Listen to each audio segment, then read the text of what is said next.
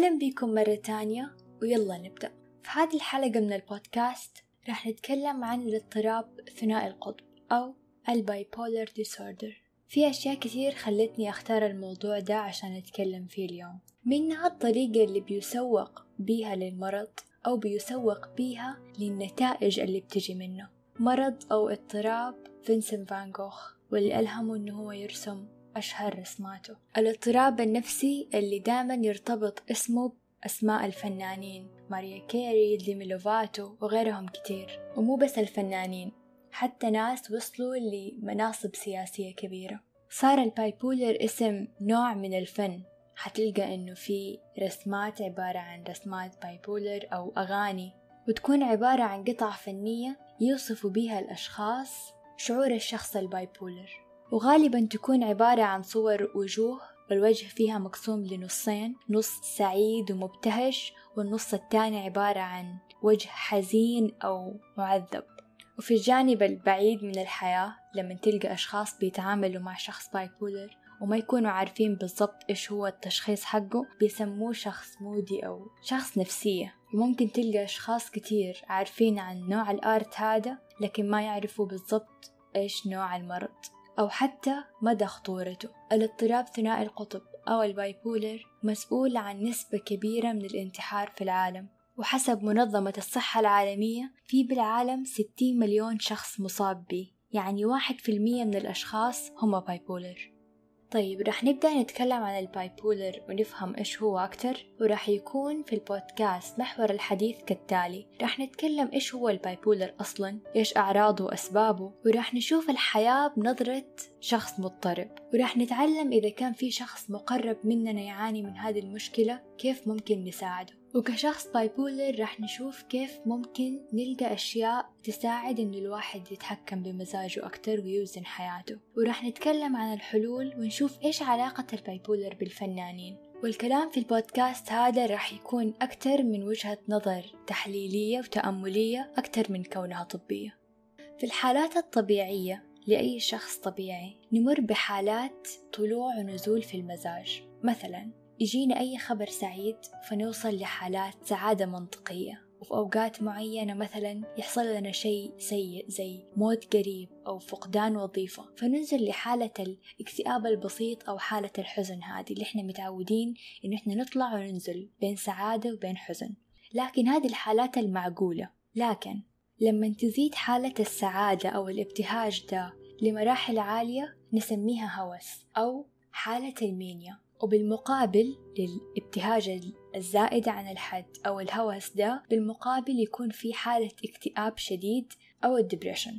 دحين أول حاجة عرفناها إنه في الحالات الطبيعية إحنا بنتردد بين حزن أو اكتئاب بسيط وبين سعادة وفي حالتين مرضية تكون عبارة عن سعادة مفرطة اسمها mania واكتئاب شديد اللي هو ال depression. دحين نقدر نعرف ال bipolar. هو عبارة عن شخص ينتقل من حالة الاكتئاب الشديد لحالة نشوة السعادة أو ال mania ويكون عنده اضطرابات مزاجية. ويكون الفرق بينها وبين الشخص العادي إنه الاضطرابات هذه بتكون لفترات طويلة تستمر لأشهر. في أنواع كتير من ال bipolar لكن في ثلاث أنواع هي الأكثر شهرة. النوع الأول واسمه bipolar 1 ممكن يعاني فيه الشخص من نوبة هوس لمدة سبعة أيام أو أكثر. ويكون هوس لدرجة ممكن يحتاج إنه يتنقل للمستشفى ويعاني بعدها لأسبوعين على الأقل من اكتئاب شديد. وفي الحالة هذه ممكن يعاني المريض من اكتئاب وهوس في نفس الفترة. والحالة الثانية اللي هي bipolar 2 وفي دي الحالة يعاني المريض من حالات اكتئاب قوية و depression لفترات طويلة. وبينها تجيله حالات هوس أو حالات هوس بسيط. لكن ما تعتبر هذه الحالة أخف أو أسهل لأنه أوقات الاكتئاب فيها تكون طويلة وتكون شديدة. والنوع الثالث يكون عبارة عن خليط من الأنواع السابقة وغالبا يكون أسبابها استعمال أدوية أو مؤثرات خارجية. وممكن جدا يكون الشخص بيعيش حياة طبيعية لكن في أوقات معينة بس تجي حالات ال mania اللي هي الهوس أو ال depression. طيب خلينا نعرف أكثر عن أعراض الهوس وال depression في حالات الهوس يكون الشخص سعيد جدا بطريقة مفرطة. يكون كلامه سريع نومه قليل أو حتى من الحماس ما يكون يبغى ينام أصلا. يكون طاقته عالية ويكون إنجازه عالي ويسوي أشياء كتير في نفس الوقت. يكون إنتاجه عالي إن كان في دراسة أو شغل أو إيش ما كان.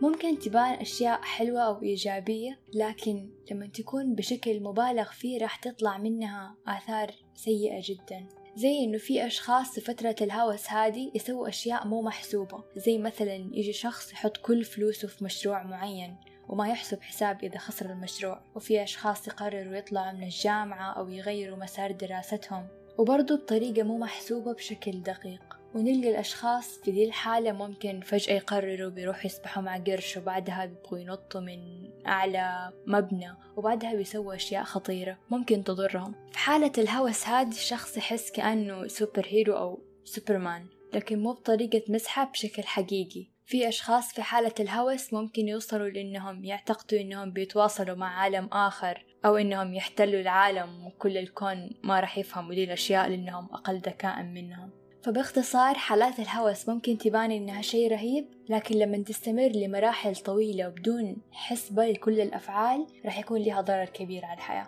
وحالات الهوس هذه ممكن يتطور فيها الموضوع لحالة انفصال عن الواقع. والأشخاص يحسوا إنهم ما ينتموا لهذا الكون. ليش؟ لأن هم ماشيين برتم أسرع من أي أحد بيفكروا أسرع ممكن حتى بشكل أذكى.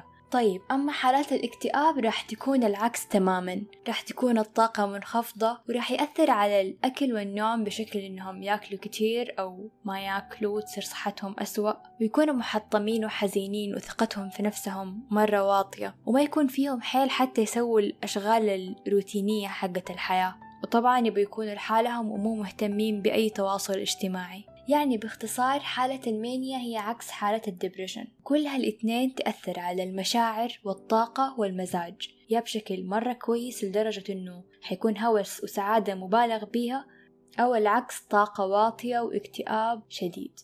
وهي دي الحالتين اللي بتنقل بينها الشخص ال bipolar. طيب إيش أسباب هذا كله؟ الاضطراب الثنائي القطب مو زي الاكتئاب ليه علاقة بالحداثة أو إنه مرض جديد؟ هو مرض قديم جدا وليه علاقة بشكل مباشر بالجينات. إذا كان أحد الأبوين bipolar تصل نسبة احتمالية إصابة جميع الأطفال بالمرض 30% وإذا كان الأبوين كلهم bipolar هتوصل النسبة ل 75% إنه كل الأطفال يكونوا bipolar ومن الأشياء اللي تبين مدى خطورة المرض إنه تلت الأشخاص المصابين بالمرض هذا في العالم عندهم محاولات انتحار. ونسبة كبيرة منهم بينجحوا لأنها ما تكون مجرد حالات نداء أو رغبة لشفقة. بتكون قرارات واضحة وعنيفة جدا. وما في أي دراسات تثبت إنه ال bipolar ممكن يجي لأحد بسبب ماضي تعنيف أو أي أمور نفسية لكنه لا يزال الموضوع قابل إنه يكون صح. ومو بسهولة يتم تصنيف المريضين بال bipolar لأنه في الحالة الثالثة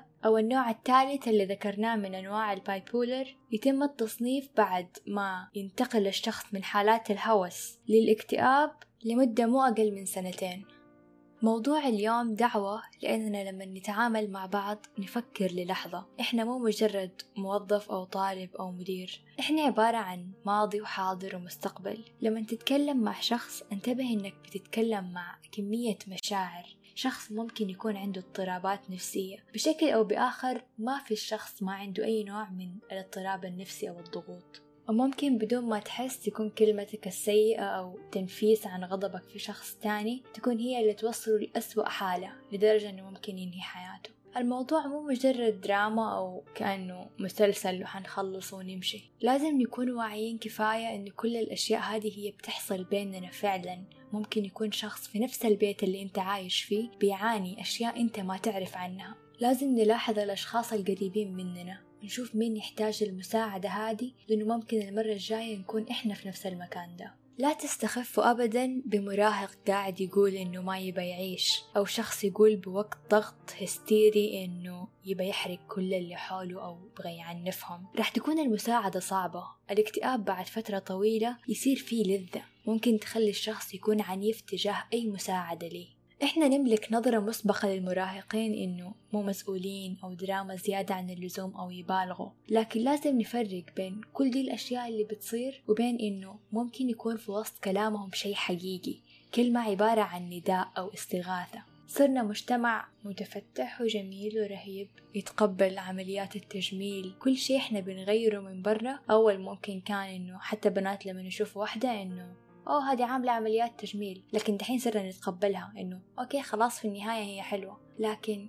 إيش بالنسبة لكل شيء جواتنا؟ هل وصلنا لهذه السنة ولسه في ناس يحسوا بعار من إنهم يروحوا لدكتور نفسي أو أحد يساعدهم؟ عادي إن البنت تروح تنفخ شفايفها ولا تعبي وجهها إبر لكن جوتها لسه كلنا بنهاجم أي أحد حتى لو نفسيا حتى لو بالنظرات أو نحسسه إنه هو أقل لمجرد إنه هو بيحاول يحل اللي جواته. وصلنا التقدم في هذا العصر لكل شيء تقني. لكن بالنسبة للمشاعر إحنا متخلفين مشاعريا جدا. لسه ما بنعرف نتعامل مع بعض. زي أشياء بسيطة جدا زي التعامل بين متزوجين أو بين أخوان.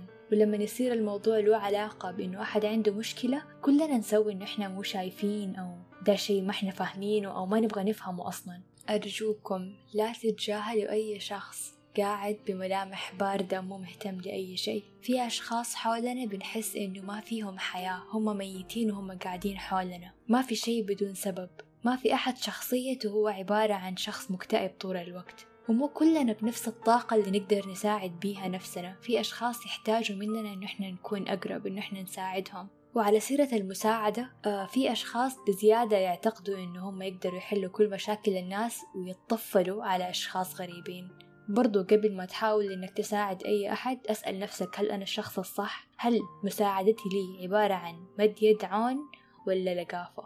وبرضو ده الشيء ما يوقف الشخص في المكان هذا وإنه ما يتدخل ممكن يكلم أشخاص قريبين من الشخص نفسه عشان يساعدوا إذا كانوا ما هم منتبهين أو مشغولين في حياتهم ممكن يكون الموضوع صار مأساوي زيادة عن اللزوم لكن مو ده هدفي من الموضوع هدفي إن إحنا نلاحظ إنه في مشكلة ونحلها مو نقفل عيننا عنها.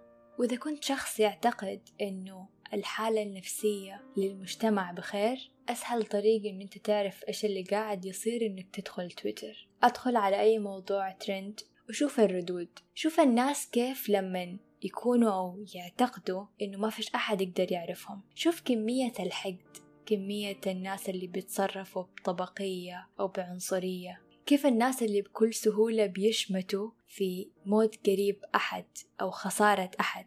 شوف الصور اللي ممكن تكون لأطفال مراهقين وتلقى كومنتات عبارة عن تحرش من أشخاص أشكالهم تشبه الناس المحترمين اللي نعتقد إنهم محترمين وإحنا ماشيين في الشارع. ففي الحالة هذه أكتر شيء مرعب ممكن أتخيله إنه الناس اللي كومنتات تويتر. ما حاجة أقول بلاش نعمم ما مدري ما بتكلم في بديهيات. لو الأشخاص دول كانوا في الشارع وفي يوم واحد ما كان في حكومة في البلد. إيش راح يصير لو دول تصرفوا براحتهم في الشارع زي ما هم في تويتر؟ حسيب كل واحد فيكم يتخيل إيش حيكون الوضع.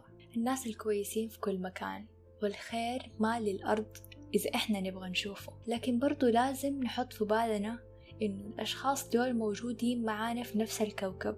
ممكن يكونوا في نفس الشارع ممكن يكونوا في نفس البيت.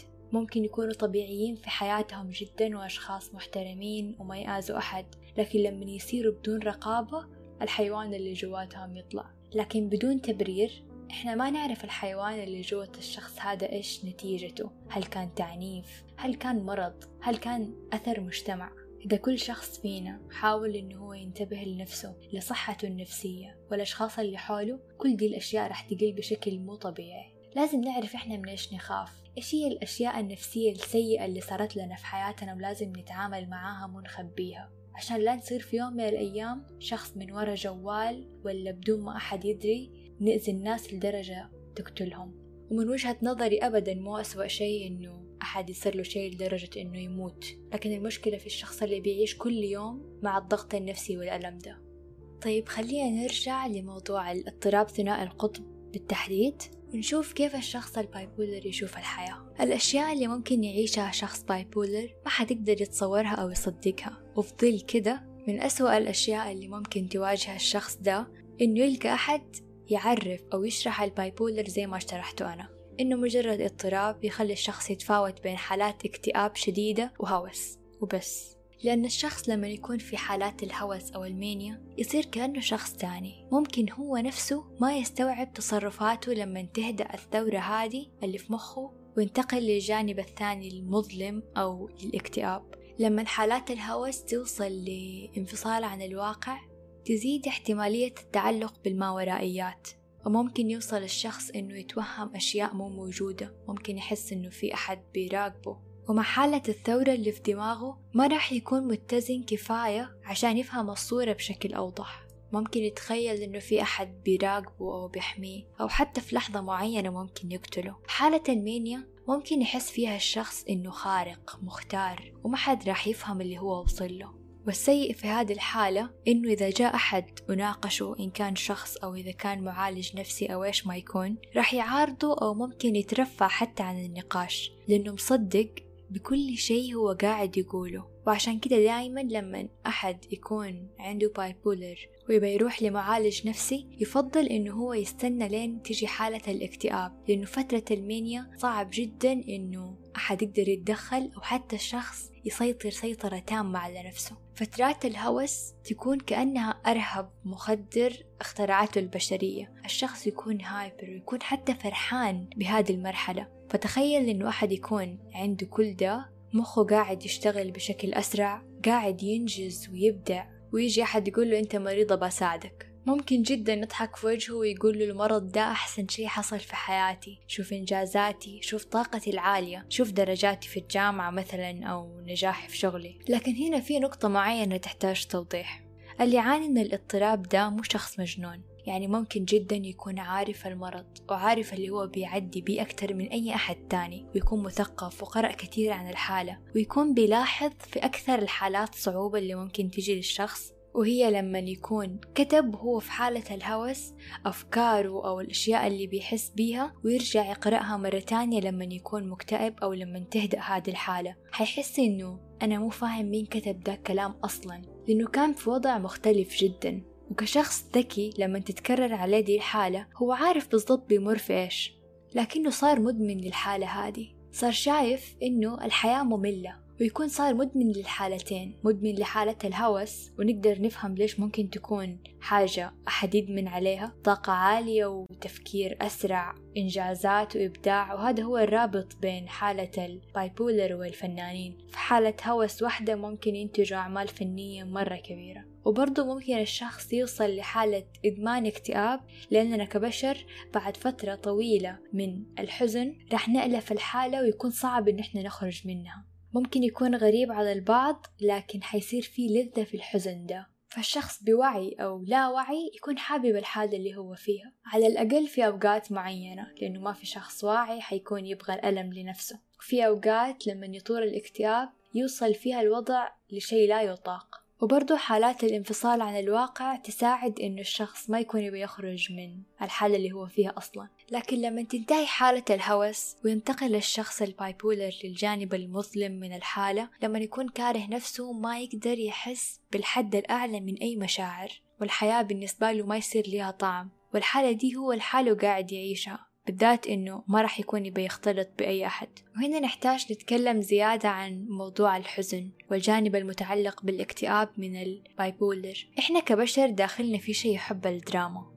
وبدون ما نحس بعد امتداد الاكتئاب لفترة طويلة ممكن نتعلق بالشعور أو نعتبره جزء من هويتنا وكأنه صوتنا كأنه ملامحنا. وراح يكون صعب إنه إحنا نتخلص أو نخرج من الحالة. لكن إمكانية النجاة والسيطرة على ال bipolar تكون أكثر بالحالة دي من حالة الهوس. ممكن الشخص يسمع أو يتقبل أو يلجأ لطرق تساعده تدريجيا إنه يتوازن.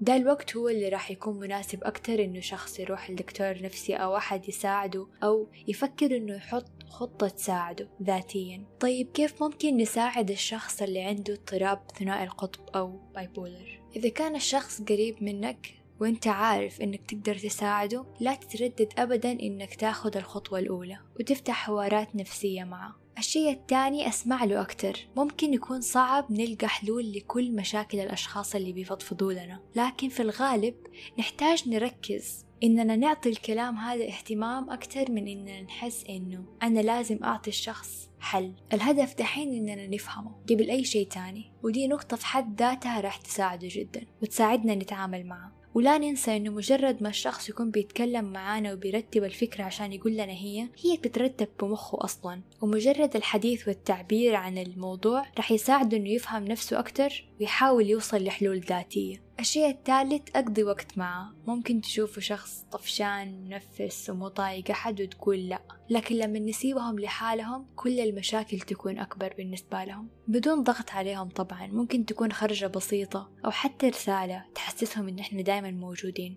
الشيء الخامس إذا كنتوا أشخاص مقربين حاولوا تكونوا جزء من رحلة علاجهم. دوروا لهم أو ساعدوهم يلقوا معالج نفسي ممكن يكون بداية تخلصهم من المشكلة هذه. سادس شيء كونوا هادين. ممكن يكونوا الأشخاص اللي أنتوا تعرفوهم. وقت حالات الهوس يصيروا شخص تاني. يسووا تصرفات غير لائقة وما تعجبكم. خليكم هادين وتقبلوهم زي ما هم وساعدوهم يخرجوا من الحالة هذه. سابع شيء نحاول نكون واعيين ونفرق متى بتجيهم حالات الهوس ومتى تجيهم حالات الاكتئاب عشان نتعامل معاهم على أساسها. نلاحظ إذا الشخص فجأة صار يتكلم بحماس أكتر ويفكر في تغييرات جديدة ممكن تكون هوايات أو مشاريع ومتى يصير خامل وما يبي يخرج ولا يبي يتكلم مع أحد. تامن شيء نساعدهم في أداء مهامهم لأنه في حالة الاكتئاب الشخص ما يكون في حيل يسوي أي شيء وما راح يكون ناقص إنه تتراكم عليه الأشياء ويزيد كمان فوق مشكلته تأنيب ضمير إنه مو قاعد يخلص أشغاله. وآخر شيء إذا كنت شخص بيتعامل مع مريض أو شخص bipolar لا تنسى نفسك أبدا لأن مشاعرك راح تكون مستنزفة بشكل مو طبيعي. أتأمل لا تهمل نفسك وروق كتير لا تعطي أي أحد وتنسى نفسك. أعطي نفسك كل شيء تحتاجه ولا تنسى تشكر نفسك إنك بتسوي مجهود عظيم بالمساعدة هذه. طيب إيش هي الخطوات اللي ممكن تساعد نفسك بيها كشخص bipolar؟ راقب مزاجك لأنك لما تحط نفسك في وضع المراقب راح يسهل عليك التحكم بالوضع أكتر وكأنك بتشوف نفسك من مكان أبعد والصورة تكون عندك أوضح ممكن تستعمل الكتابة كحل إنه كل يوم تكتب أنت إيش قاعد تحس إيش هو وضعك النفسي إيش هي الأفكار اللي في مخك أو ممكن في applications تساعدنا في كده تقدروا تكتبوا بس bipolar app وحيطلع لكم خيارات ممكن تلقوا شيء يناسبكم منها. وفي بعضها تعطي رسائل تحفيزية وكلام يساعد. ونصائح طبية. تاني شي بعد ما نراقب مزاجنا نحاول نحط جدول زمني عشان نعرف كم المدة التقريبية اللي نكون فيها في حالة ال mania وحالة ال depression ده الموضوع رح يساعدنا في كم شيء منها إنه لما نقرر نروح الاستشاري أو دكتور نفسي حيكون عندنا معطيات كفاية إنه يقدر يصنف الحالة. والشيء الثاني بالطريقة دي رح نقدر نسيطر على التغيرات لأنها صارت من وجهة نظرنا شيء قابل للإدارة. نعرف إنه بعد أسبوع راح ننتقل للحالة الثانية فنحاول إن إحنا نسيطر على نفسنا ونكون أهدى وأوعى ونفكر بشكل أوضح. الشيء الثالث ننام بشكل كافي. لأننا لما ما ننام وإحنا في الوضع الطبيعي مزاجنا يتخربط. كيف لما يكون أصلا عندنا اضطراب نفسي؟ الشيء الرابع ناخد وقت كفاية لما نجي ناخد قرار وما نضغط على نفسنا. ممكن نسأل العيلة الأصدقاء لكن ما نحاول ناخد قرارات في الوقت اللي إحنا نكون فيه في المانيا وإحنا مندفعين جدا لأنه ممكن نجيب العيد وندم على قراراتنا بعدين. الشيء الخامس أبدا ما نلعب في الأدوية النفسية وناخدها بمبالغة وعكس ما يقول الدكتور. لأن النتائج ممكن تكون رهيبة في البداية وننبسط عليها لكن على المدى الطويل تأثر جدا على وظائف الجسم. الشيء السادس حاول تلقى في مدينتك support group أو أي مجموعات بيتكلموا عن نفس المرض اللي أنت بتعدي بيه. حيكون حلو إنك تلقى أشخاص فاهمين بالضبط الشيء اللي أنت بتحس بيه وتشوف إنجازاتهم وتعرف إنه ما في شيء مستحيل. في النهاية خلينا نتكلم عن الحلول. البايبولر يعتبر متلازمة لكن أنا مؤمنة جدا ومتأكدة مية في المية إنه كل المتلازمات قابلة إن إحنا نتحكم فيها. كل شيء في مزاجنا وفي صحتنا وحتى في أشيائنا العضوية نقدر نتحكم بيها. بوجود البيئة الصحية والتفكير الواعي نقدر نغير أي شيء زي ما إحنا نبغى لكن بشكل عام الاستشارات النفسية طبعا مفيدة جدا وفي حالات تحتاج لأدوية. والشيء اللي يؤمن به أكتر من أي شيء تاني هو مقدرتنا الشخصية إنه إحنا نفهم نفسنا ونعالجها. نكتب كتير نفهم إحنا إيش بنحس ونسيطر على نفسنا داخليا. وطبعا ده ما يمنع الاستشارات بالعكس هي شيء مهم جدا. وفي شيء إضافي أحتاج أقوله في النهاية أقدر أتفهم جدا إنه كل شخص بيعاني من الاضطراب ده ممكن يكون ما يبي يخرج منه لأنه في صعوبة بإنه يرجع تاني مرة للوضع الطبيعي أو الحياة الطبيعية. ممكن نشبه الموضوع بأشياء كتير زي شخص كان مدمن سكر أو مدمن ملح بالأكل وفجأة قلنا له إنه كل شيء رح يرجع لوضع أقل. حيحس إنه ما في طعم.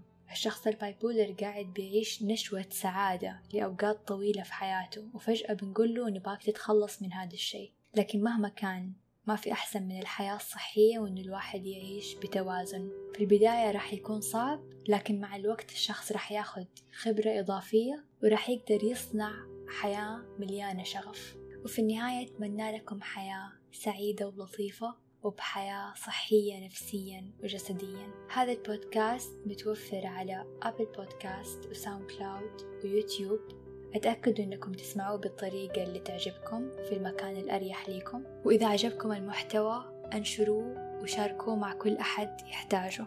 وإلى لقاء قريب.